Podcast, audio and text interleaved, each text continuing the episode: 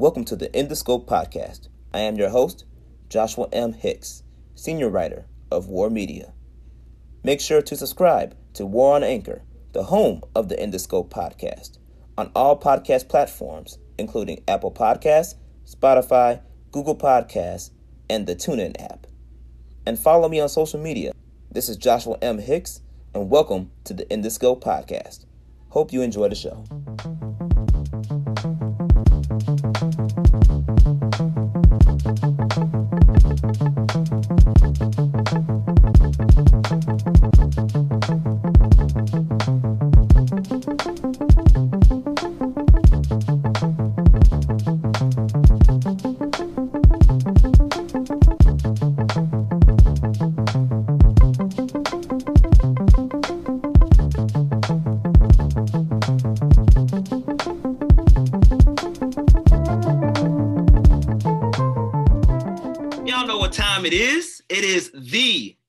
Podcast with your boy, Joshua M. Hicks, senior writer for War Media.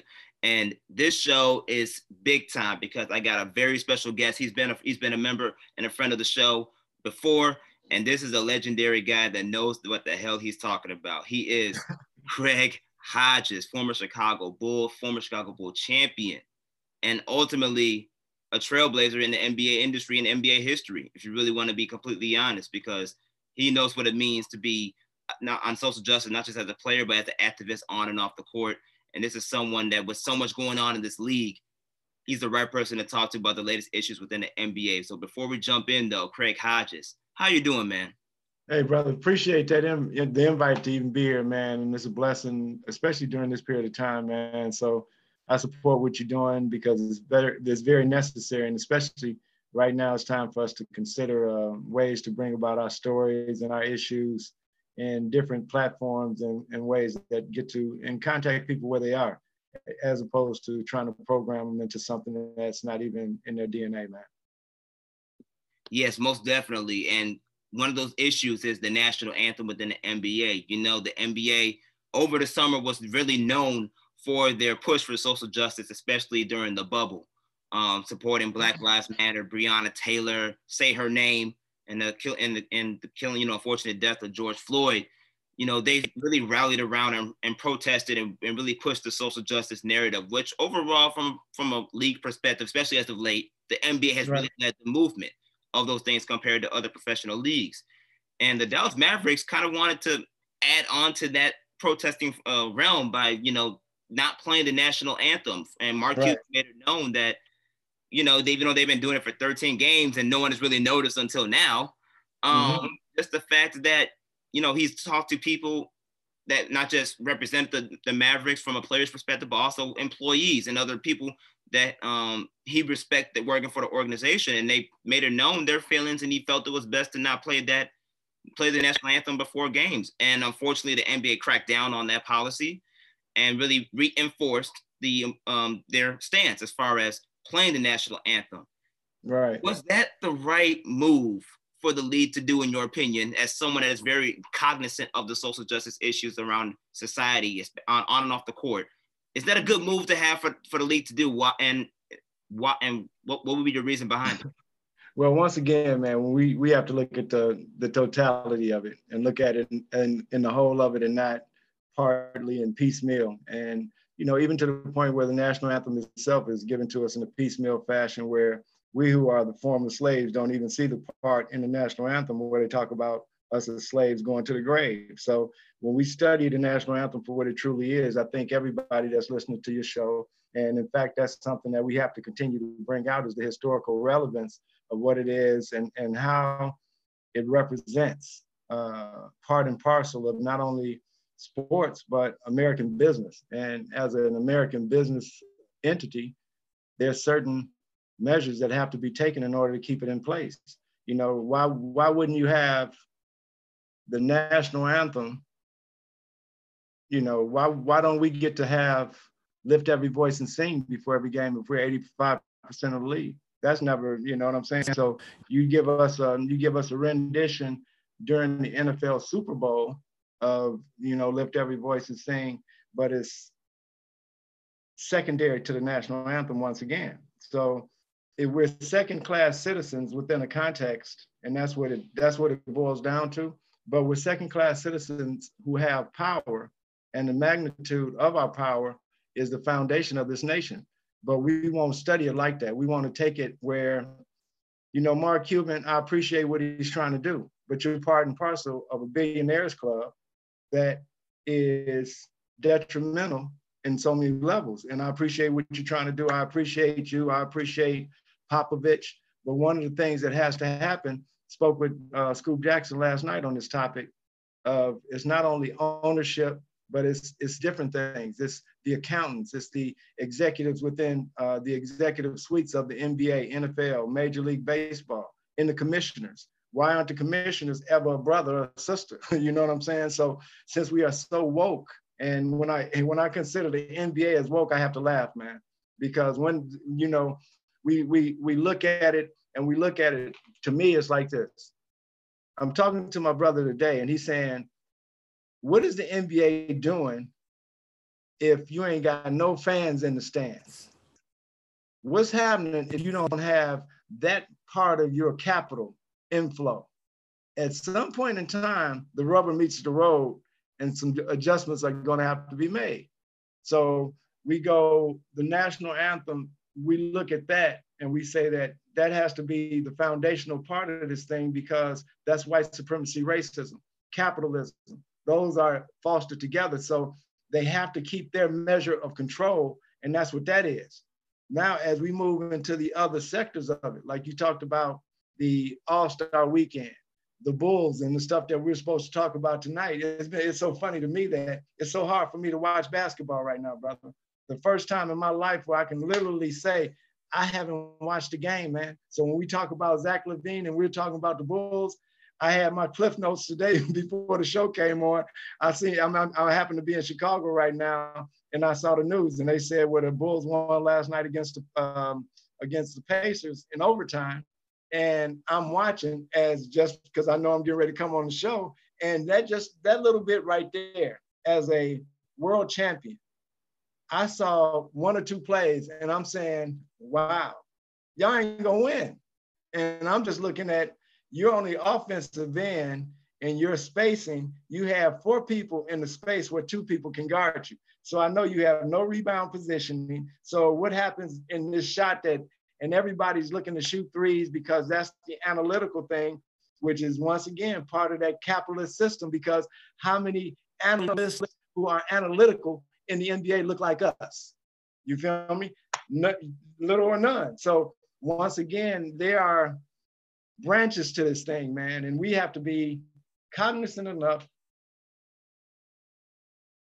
honest with ourselves enough to see what we should truly expect from whoever it may be, whether it's LeBron James, whether it's Michael Jordan, whether it's Craig Hodges, whether it's Oprah Winfrey, whether it's the garbage men, whether it's the everybody has a part to play in this thing. That's why it's the unified body of Christ that's happening right now in uh, in the Aquarian age with sisters as the Christ head. And that's the part that all of this thing, we already winning, man. We didn't won. So all of this stuff of struggling, no, those are those are games and tools that are being used to keep us in, on the treadmill as opposed to seeing what our genuine power is. So when we really look at the NBA, and I'm looking at Draymond Green's statement about how players can't players don't have the power to speak like owners. No, because they own you. So now, if we really want to make those changes, let's step outside of their box and create our own. Because right now, when we stop and look, and, and that's one of the things when, for me, is how do we how do we make this gap? Because college basketball will never be the same. So all of the young athletes that I'm training right now, I'm training them to think that your senior year, you're ready to go play professional somewhere, and we're gonna set that up. So if you have to go to South America to play, we'll take a tour down to South America and we'll I'll teach basketball, but we're gonna take some players to where they can make what should be made, not earned off of them. You know, whether and that's the thing, me and my son were having a conversation about football. When you look at a player that might be 18 years old, he's not ready to take those hits in the NFL. So why should he be taking them in college if he's not prepared to take those hits? So why are we preparing these young athletes to get, if you're going to be a pro football player, like I one come to mind, a young brother I had at Rich East named George, that he could have been an NFL type football player had we trained him to do that. But there's so many distractions in between the athlete and his people and the dollar. And the dollar is the magnifying glass that I'm asked all the time, man, didn't you want to go to NBA so you could be a millionaire? Never crossed my mind when I was in eighth grade, ninth grade, 12th grade, sophomore in college. It wasn't about the NBA. It was about me training myself to get to the level where I could possibly compete to get there. And so many times money has become, I guess, the measure. And, and that measure has us on a treadmill where we, you know, when I look at my brother MJ, love him to death, I see what he's doing. I look at Magic, I look at Oprah. And then I consider in that realm that when we within the context of being an athlete, how many times when I'm listening to the conversation that's going on and you know where your career is and you know where the money is. And that now my measure is how can I become a billionaire and how can I compete in this the richest man game? That that's that's so that's so disadvantageous to our people because that's not who we are in our DNA. You know, we have the Ubuntu spirit where if you got it, I got it you know, and that's not how we've been rolling, man. And, and that's the part that, you know, these discussions are changing that because you have a platform that reaches a lot of people who are the real power shakers of, of tomorrow, man. So that's why we got to be on these, we got to be on these type of podcasts, brother. Yeah, most definitely. And I'm glad you brought up Draymond Green's statements that he made last night post game about that ownership um, player treatment because of the fact that I, that's that's actually the next question I want to ask. How do these type of issues impact a person, a player on and off the court, especially a player that is socially conscious, that socially right. wants to utilize that platform to help create the change that they want to see? And one mm-hmm. of them may be during the national anthem, or maybe or another time. I mean, you protested in the league as well. So, mm-hmm. put, put, using your experience that you have done while you were in the NBA, comparing right. to today's realm and today's era of basketball, how can this how can these type of issues that they're trying to bring be socially conscious aware of and owners constantly putting down policies preventing them from actually performing what they want to do how does that impact the player on and off the court you know one of the, one of the things that that i would i would submit to you man right now is that it's not too many people on the face of the earth who aren't who don't have a a, a real maybe understanding, not an overstanding, but an understanding of social activism because you got a you got a handheld device in your hand, man.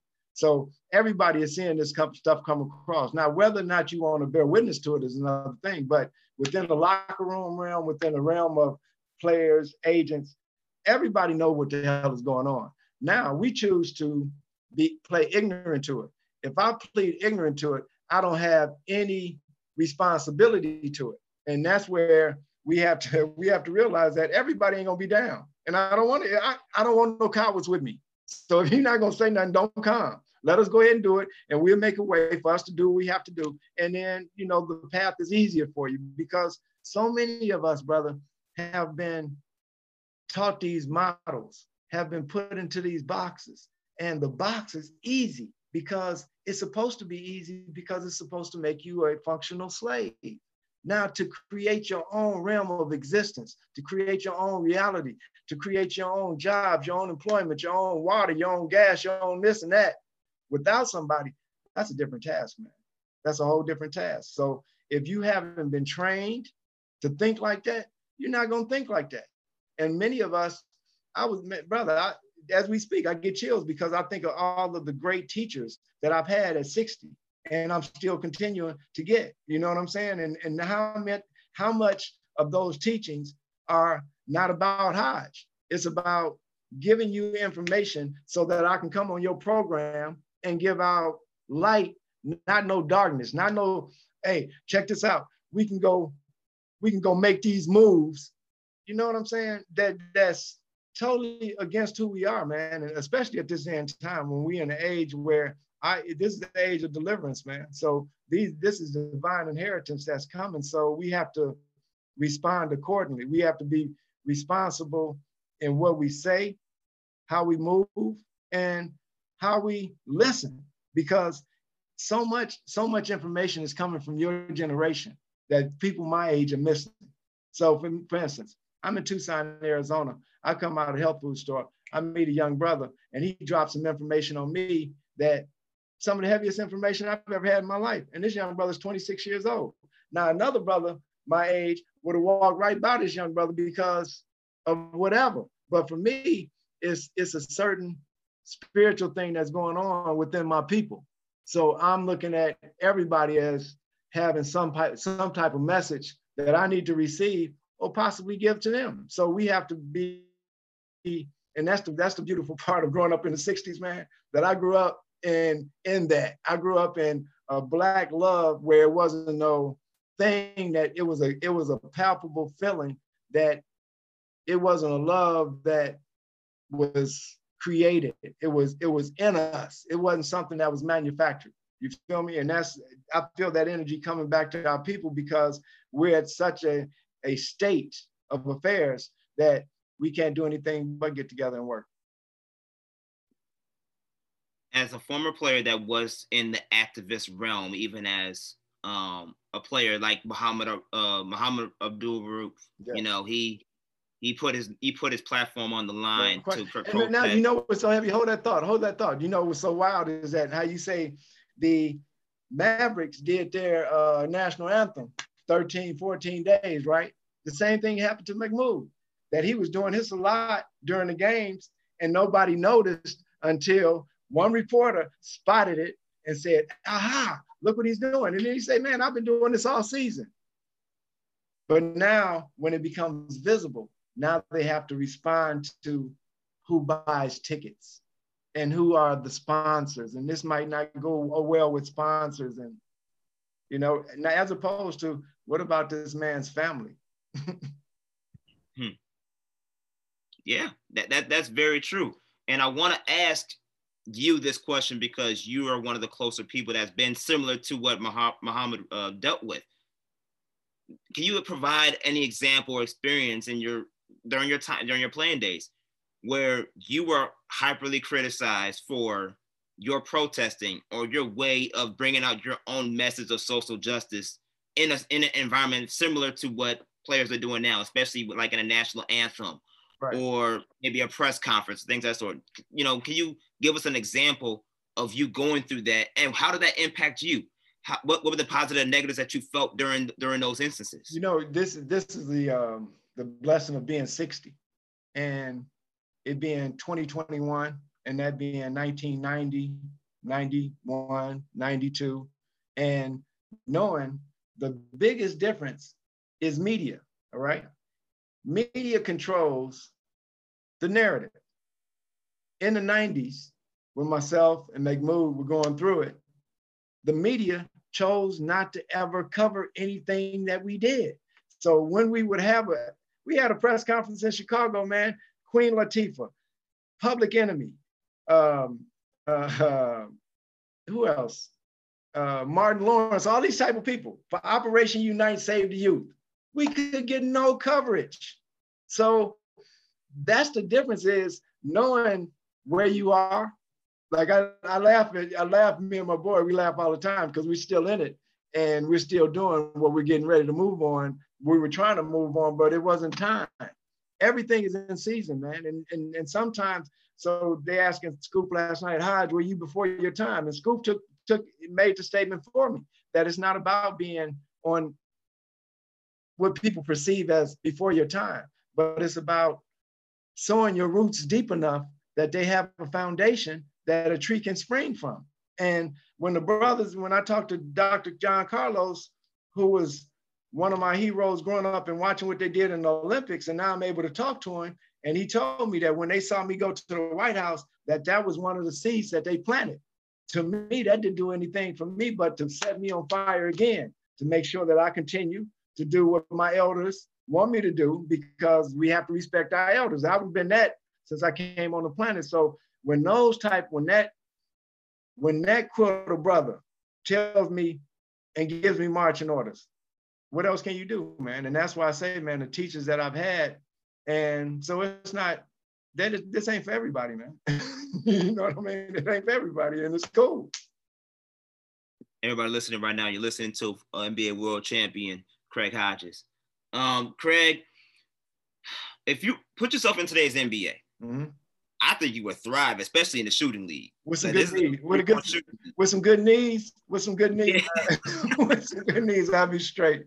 You know, but you know the big, the funniest part, like when I was watching the Bulls tonight, is that it's almost like it's um, it's AAU basketball, really. You know, the players control so much that I see so many times that coaches are afraid to discipline players because the game is such that now I can and, and one of the things that that that was so beautiful in in playing in the years that I played and the experience of being the number one the number one whether I was head coach in college or the last player on the team I've been in all the positions of the game to be able to watch and be able to analyze it from a standpoint of no hate involved and look at it from a strictly, hey, man, this is basketball. So when I watch the way the game is played today, it's a player's game. So players have their clicks and clicks can fire a coach. So if you and if you and if you get with LeBron, you got to make sure that you kind of you kind of soft pedal it even though you know, man, brother, look, you traveled four times, they only called you twice for it. So let's move the ball. That type of thing is, I feel blessed that I came along in that era where I was on a squad with the greatest, possibly the greatest player ever who accepted coaching because he didn't have no choice. Because our coaching staffs with Phil Jackson had over 100 years of NBA experience. So now, regardless to how many years you play, you ain't gonna never play that many years with the knowledge that they have. So you're gonna respect this. So it will be times in practice where Michael would try to get arrogant, and any one of our coaches was, and he would go back into humble like he was at North Carolina under Dean Smith. So it's certain ways that players have today that is cool, but game goes in cycles. So I'm waiting for the cycle to come back where a big man actually goes down to the block and and controls the paint, like Embiid could do, as opposed to trying to be a seven foot guard who doesn't really want to run the court. When you think about a Shaquille O'Neal who was almost 300 pounds, but he was running up and basket to basket. So it's a certain way the game is played today, and it's um, it's cool, but it's hard for me to watch, man. It almost, you know, and honestly, when I look at the NBA product, when my boy was talking about, man, there ain't no fans in the seats, but people are playing the video game. You feel me? So the people are gambling. You follow me? So now gambling has taken the place of those popcorn vendors, the parking lot attendants. You follow me? So the the rank and file who are owners still have a way to make their bottom line, even though they're not making it in a traditional manner. They're seeing where this technology can play a part, and I can make this game look so much like the video game that when I'm done playing watching this, I want to go play the video game and gamble while I'm doing it. And they're making that easier for us to do. And that's that's the trend, man. You think that's really um, what's taking place, obviously, especially with the All Star Weekend, because All Star Weekend was canceled originally supposed to be in Indianapolis, but canceled before the season started because they were worried about COVID protocols. And now all of a sudden, aside from you know trying to push this new policy and this um, anthem policy in place and things that sort, now you're trying to push an All Star weekend. And not just an All Star like game, but you're trying to do a skills challenge, a dunk contest, all before and middle and in, in the middle of an actual All Star game do you think what you everything you just mentioned about the NBA trying to you know revamp itself and get back all the bread they can get, this really played a role in them trying to amp up this All Star Weekend stuff, even though they know the players themselves probably wouldn't even be supportive of it. Now look look look at what you're saying, okay? When I'm talking to guys when I'm in the league, there's only two times when we have the owners. All Star Weekend and the playoffs. That's the only time when you can legitimately have an impact where they got to listen to you. Any other time, they can lock you out. And you just look at it. Look at when they lock us out. They lock us out right after season's over. All right? So that we're going to lock you out as soon as we make money. And then we're going to reopen at All Star Weekend. So We'll reopen two weeks before All Star Weekend have an All Star game, and we'll cap all that capital that we lost. We're gonna get back. So now all the monies that they lost, they want to bring it back.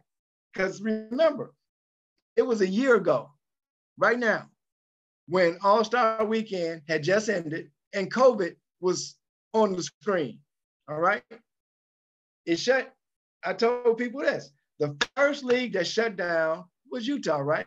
Utah in the NBA. And I said it can't open up until brothers go hoop again. So now let's look at this.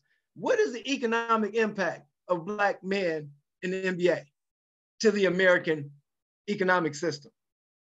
Is what they say is priceless. It's priceless. So we know it's priceless, what is your worth as a brother to your people? If you can say, yo, y'all, hey, let's walk over here and let's now let's negotiate again. So they they throwing this at the players. If you don't go to the bubble and play, we're going to tear up the collective bargaining agreement.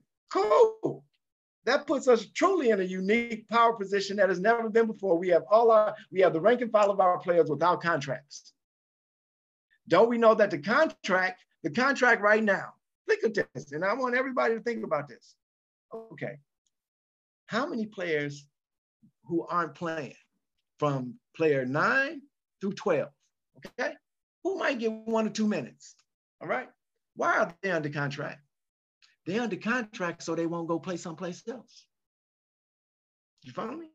So now we have the power right now to change the whole paradigm. I don't care what sport you're talking about because all of them use us.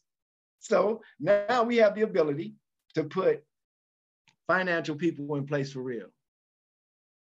You know what I'm saying? Accountants, lawyers, all of this stuff we could actually put in place now. So when they go down here to All Star Weekend, and we gonna do what we told to do because by contract you got to.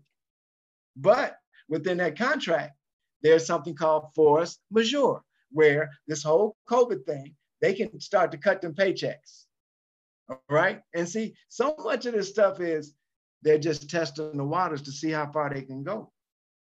You feel me? So they pushing these brothers on that national anthem. All right, since y'all got to have a national anthem, we ain't playing. Now what happens? Now what happens? We're not playing an All-Star weekend. But see, once again, man, is do we have the gravitas to say, you know what, man? How much does this really mean to me? And that's what it is, brother, that, you know, are we willing? And see, like, we only got this platform for a short period of time. It ain't like you're going to be playing till you're 90. You know, you're going to play and then you're going to have another 40 years of life. So what is your, what is your ability right now to create not only an avenue for the next generation of athlete, but also for the next generation of scholars and lawyers through your through your industry. Because our industry is unique because it covers so many different. It's the swirl effect is so crazy. When I used to tell, I would take a, a group of children to, to a game at Chicago Stadium, and I tell them to look at all the other industries off the basketball court. I don't want you to look at the referees. I don't want you to look at the players. I don't want you to look at none of that. I want when you walk into this building, I want you to take a pen and start to write down all the different jobs that you see. And that'll let you know that this world is where we could do on our own and say, man. Yeah, that's that's really crazy to think about. And I want and you hit on a point that quite frankly, someone in the NBA got criticized for. Now it's Kyrie Irving. Kyrie Irving talked Bingo. about Kyrie Irving talked about, you know, how he wanted to, he, he's such a community guy. And with everything going on, pretty much questioned, was it even worth playing basketball at this point? And so many people criticized him for that to the point where they said, oh, he's not serious about basketball. He shouldn't even be playing. And right. And, and many of his colleagues. Yeah. Yeah. Many of his colleagues. And, and for and for me, it was it was um it was sad because um when the initial bubble thing went down and he made a statement. His statement was made in the privacy of a union meeting. So it shouldn't be no ears from the outside to be able to say, so and so said this, so and so said this, so and so said this. That was the part for me that was crazy because how could you do that and leave that brother hanging? Where now he's out there on his own to have to deal with this thing. You know, it reminds me of when, Allen Iverson was going through his thing and and Stephen A. Smith was in, you know, in a position to help that brother and he didn't. You know what I'm saying? When it was, man, we talking about practice. And it, it, once again, it's that thing where we have the opportunities, but do we choose to? Yeah, that, that that's that's very true. That's very true. Everybody listening right like, now. Like with you, man. You, got, you don't have to be doing this. You could be doing something else. Yeah. You know? So when and, and the thing about it is that when you stand up and see, that's why I applaud you, brother. And then people were like, man, Hodge, are you getting I ain't got to get paid for this. Why do I have to get paid for this? This is this is the next generation of critical thinkers that's inviting me to sharpen with them. Watch it, I would be stupid not to get the information that you dropping. you know what I'm saying? And that energy, that's the it's it's crazy, brother. And that's why I say I appreciate what you're doing and keep it keep it up, man, because you know it's just a matter of time that this is going this is going to blossom into some great things for all of us, brother. Most definitely, man. I really appreciate that for real. Everybody listening right now, you're listening to Three Point Champion, Craig Hodges. Craig, I know you. I know you're a man that you you you made it very public and clear. Uh, you didn't watch no basketball this season, right. so that is perfectly fine right. and understandable. But I know you've heard somehow throughout the circuit about the impact Zach Levine has had throughout the league, especially right. from the offensive end perspective. Exactly. How he's had career numbers: 28 points a game, five assists, 85% from the free throw line, 43% from the three, and 52% from the field. These are all right. all career highs. No question. And he even made a case last year for being a potential all-star snub. Right. He could have he was snubbed from all-star weekend. Mm-hmm. Even right now, being forced to play this all-star game. Is it is this the year that Zach LaVine should get the automatic stamp stamp of approval to represent the Chicago oh, yeah. Bulls in the All-Star game, which is something that hasn't been done since Jordan? And seeing that. I mean, I'm sorry, Derrick Rose. Since Derrick Rose. Hasn't happened right. since Derrick Rose. And, and that's the thing that people have to see. It's a certain amount of politics that go on on all levels, man. And that within that sports writing community that that and, and see the, the and that's another thing, man, is so many people are put on all-star teams by the front offices. All right. So the front offices go to work and and, and fill ballots, all right, and, and and that's what it is, man. So you look at the you look at the the initial voting, it might be a hundred thousand, and then next time you look at it, it's 13 million or something, you know. So it's, it's a lot of it is is um, you know, it's not really based upon what players are really doing. But for me, Zach LaVine would be perfect within the triangle. So when I look at him and, and I look at him, I when I look at him, is is to me, I'm looking at what MJ was to triangle, what Kobe was to triangle. He has that type of energy and potential. You know, he's a he's a scorer you know, but I think once again, when you're not really winning and you're not on a course to win a championship and your mindset isn't trained to to win, that defense lacks. And I think the defensive end of the game is is where where championships are won. And nobody nobody is uh, a it's not a it's not one on an individual base, but it's one on a collective defensive base and how your team defense is able to make adjustments and stop the other team's um, initial thrust in their offense? And how how you go about doing that leads to to your offense being better because the better we play defense everybody touches on the offensive end. And i think that's that's part of what the game is lacking today is that you know it's a it's a one-dimensional thing man. It's it's a how many can i score? How many threes can i shoot? And it's just you know, basically when we talk about it, the, the court is slanted to the offensive end. So shit, I don't feel like running uphill to get back on defense. you know what I'm saying? So I'm gonna run when it's time to run downhill. I man, we can we can roll. So it's it's that type of energy going on, and as well as the whole branding of things. So I feel like Zach LaVine should be, and I think he hasn't. Chicago hasn't really pushed him the way they could, man. And I'm, you know, I don't know. I haven't been in the city as much as in, in as far as watching what type of uh, endorsements, what type of love he's getting from the city on a, you know, a well-rounded base to be able to have a collective base behind him, you know? So, and the Bulls aren't winning. That doesn't help.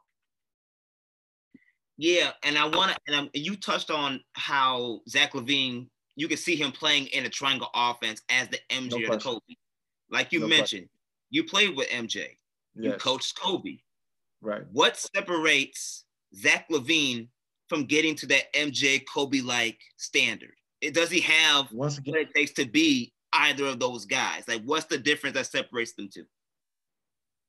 Once again, brother, and and I tell you on an honest level, and ain't no, I like I said, I'm not a hater. I don't, don't hate on this game. The game speaks for itself.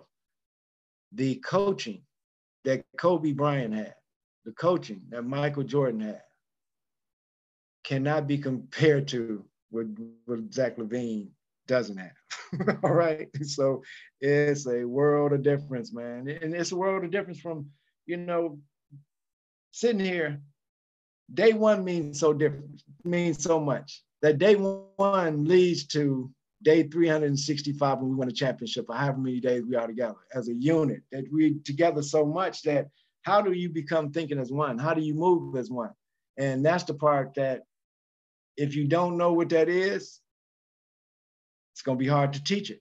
And that's the part that I don't see enough teams integrating champions into their system to be able to win, whether it be sitting down hollering at a young brother on what it is to win a championship and what your mentality has to be when you're training. What are you thinking about? What are you eating about? Because you're eating when you're eating your championship too. you know what I'm saying? So it's a lot that goes into just winning, man, as opposed to thinking that, man, I got a 40 inch vertical, I can go out and get 30. Okay, you can do all of that. But your team is still going to be 12 and 55. so what difference does it make? It's about it's about a collective. If you wanted to play individual sports, you should have swam. you know. yeah, um, yeah, that's true. Eh, but obviously, the Bulls are going are right now for sure going through a rebuild. They had a horrible regime, older regime, and how long we been? How long we been rebuilding? How long? I'm from Chicago. How long we've been rebuilding? You know what I'm saying? We yeah. we've been rebuilding, and then you get rid of you get rid of the pieces that you rebuilt to get. Why would you not? Why wouldn't you let Derrick Rose and Jimmy Butler grow together as a backcourt? I don't. Some things, and then it becomes once again the media throws their little dust in it and they say, uh, hey, Jimmy, is it your team? Derrick, is it your team? Whose team is it? What? It's Reinsdorf team. you know what I'm saying? we don't own this.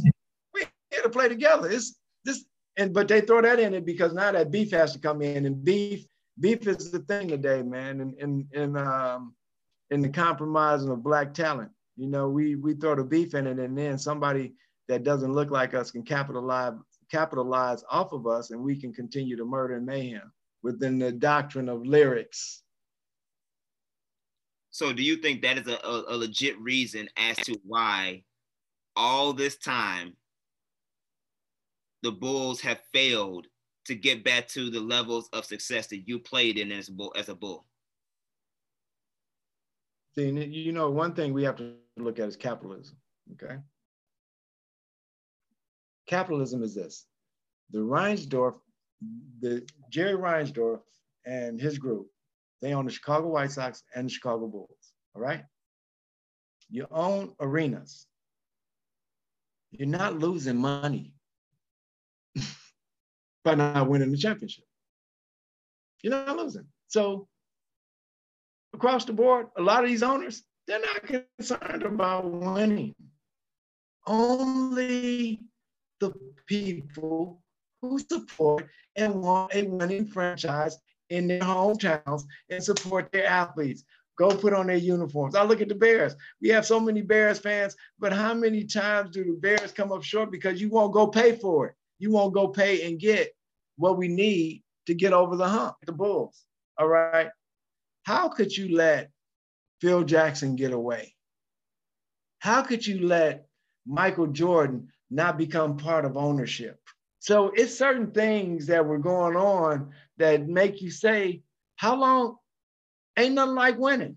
Ain't nothing like winning in cities. So I don't understand why do we stop to break jive up when it's in a winning momentum? And now one thing about momentum in sports, you never know when you got it. It just comes. We've been hustling. We've been hustling our asses off the whole time, and we ain't been getting these results. Now, tonight, we getting these results. We're getting these results, and we want to continue to get these results. Unknown to us why it's happening now. But now, when it's gone, it's so hard to get momentum back because you don't know how you got the shit. Excuse my French. You know what I'm saying? So when that momentum comes, you have to make sure you roll on it and hope that you can build on what that model was. And that's what the triangle has been able to do. So you look at all the people that, who have who have bit off the triangle, whether it was whether it was Popovich in San Antonio or Steve Kerr at Golden State. You took pieces of the system and you used it only piecemeal, but it worked for you to win a championship. So I know the system works, but people don't want to use it because you can't you can't teach what you don't know. Yeah, that that's true. And because of that. So that's and, and that's to say, like we, like your question was, as far as the Bulls is concerned, I don't know why they haven't hired me on some level just to teach that. Right. But and, it is what it is. I, I hey, that's their that's their loss. yeah, and but I guess for, for some reason the Reinsdorfs made finally got the notice that some changes need to be made because as you know they got a new coaching staff now, they got a new front office. Do you believe yeah. from what you know this yeah. potentially at least start things yeah. in the right direction or no? Hey, bro. Hey, man. It, we'll see. Uh, like, it, and see, you know, it's been the, the mantra of Chicago sports. Wait till next year. Wait till next year. Uh, what? Uh, wait till next year. I we about winning, man. I'm about winning. And once you taste it winning, it ain't, it ain't, everything else is losing. All right. Ain't no runner up. You lost. Ain't no, you know what? Say, no, you're a loser. you're a loser. Either you win or you lose. Ain't no, ain't no gray area to that. And then when we're talking about sports, we champions, man. It's not about, and it's a mentality to know why. And that's why I told people. I said, when LeBron James learns how to win, you're in trouble. Because the thing that winners understand is we have time. We have time. And we know how to utilize our time in such a manner that we peak at the right time. And that time is when it's time to win a ring. Don't want to peak at All Star Weekend. Oh man, we're 38. Uh, no, that's cool. We got to peak when we need to peak. Everybody needs to be on the same vibrational wave, same mindset, and everybody has to be healthy going into this thing. Because it's really one injury away from not winning the championship. Any any any team that's competing, they're one injury away. So put yourself in Zach LaVine's shoes. He's been more mm-hmm. adamant, and I guess come he, he does come off with sort of like that in a way his own version of a Mamba mentality, right? You mm-hmm. coached Kobe and the, and you and you know what it's like to see that live up front. Right. For someone that is striving to have that, mm-hmm. are you saying, because there has been reports about this, are you saying that you suggest that maybe Zach LaVine should look elsewhere? You know, one one of the things that I don't I don't ever do, man, is, is uh, put put myself in that position to say somebody should request trades, or any of that, you know, because for me, that's a that's a very very personal thing, man. So what I see is I see that within the context of what he has around him, he's got to continue to do what he's doing, man. You know, continue to continue to get your numbers and stay as focused as you can on playing the game and not becoming too involved in what management is doing. And hopefully you have a you have a good mouthpiece as an agent to be able to handle handle that part of your affairs so that you won't get so caught in the politics of the negotiations and and how you know you've been putting these numbers up but they're going to try to show you that some way you haven't been producing enough to get what you deserve. So that's always going to be the case. So hopefully you'll continue to to be healthy.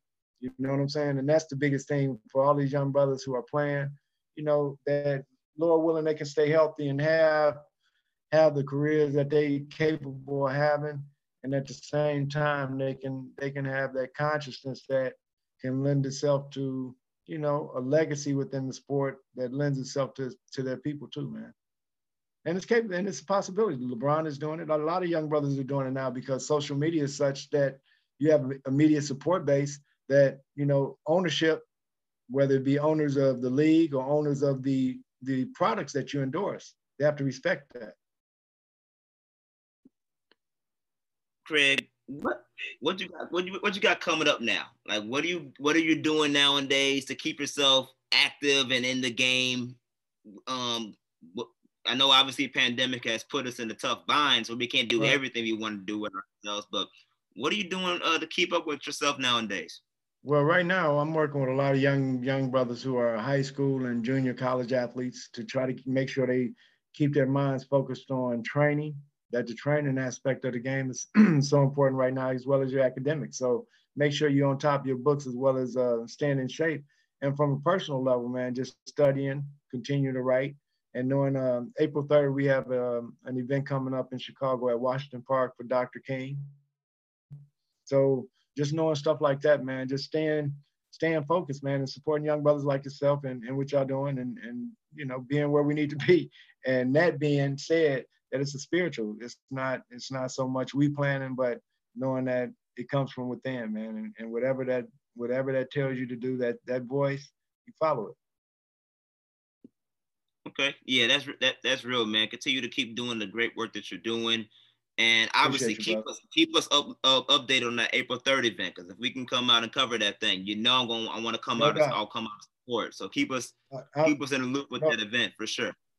For sure, man. I'll make sure you get the uh, you know, the promotional stuff. So, you know, it's some stuff that's going on, brother, that's a lot bigger than us, you know, and that's I think that's the that's the cool part of of just being in it is knowing that you're a part of something that and and winning championships on a different on a smaller level is is you get that feeling where you know everybody pitched in everybody did their job at a, at a given point in time to get us to this point where we're getting ready to be the best team to win and that it's not because we deserve it but we worked the hardest for it so in that work there's a certain you know, certain karma that comes along with that work, man. And and that's the part that I think we have to be more mindful of as we go through whatever industry it is within the capital realm. What is our what is our connection to our community and where we came from? You know, because we weren't born in a vacuum. We know it's not too many people in our DNA who came on this planet with a with a gold or a silver spoon in their mouth. You know, maybe Grant Hill, you know what I'm saying? Whose father was a, you know, Kobe had a little bit of it, you know, but it's not too many players who who have came into this thing, man, without a grind, who didn't put in their work, who didn't put in a, a conscious effort to to become a professional. And now that they are professionals, hopefully they can get to do it as long as they can, but also, you know, lend some of the resources back, man. Most definitely. How can people um stay in touch with what you're doing. I know you you know you're an older guy. I don't know if you're in the social media realm or anything like that, but how can people stay in touch with what you're doing? well, you can always you can leave stuff at hodgeonhoops.com. Uh, the Instagram is the real Craig Hodges. So it's you know like you got we we there, man. We can be found. you know what I'm saying? we can be found, especially with this technology today. We ain't never lost. You know what I'm saying? So it's just a matter of uh, being being there when when we need to be present, man. And I think that's the same thing with with the lessons in life, man. That when you you know the most important job is that of a teacher, and the second most is that of a student. And when a student needs a teacher, a teacher show up, and when the teacher needs a student, a student show up. So that's how I try to go about life, man, and be in the right place where I need to be spiritually. Most definitely, man. Um, everybody right now, you can follow me on social media, on Instagram and Twitter at Josh M Hicks Media, and obviously follow War Media on on YouTube as well as Instagram and the and the actual site as a whole. We are regalradio.com. We got a lot of great stuff coming your way, including this special edition podcast for Indisco featuring this great brother right here, Craig Hodges. Craig, thank you so much for coming on my show. I really appreciate you taking the time and giving me all the insight on, and the knowledge, brother. You, you, you brought the heat, and that, and but it's what we needed to hear and what the world needed to brother. hear about. So thank you so much, man. Yeah, peace and love to you and your followers, man. Most definitely, man. We'll keep in touch.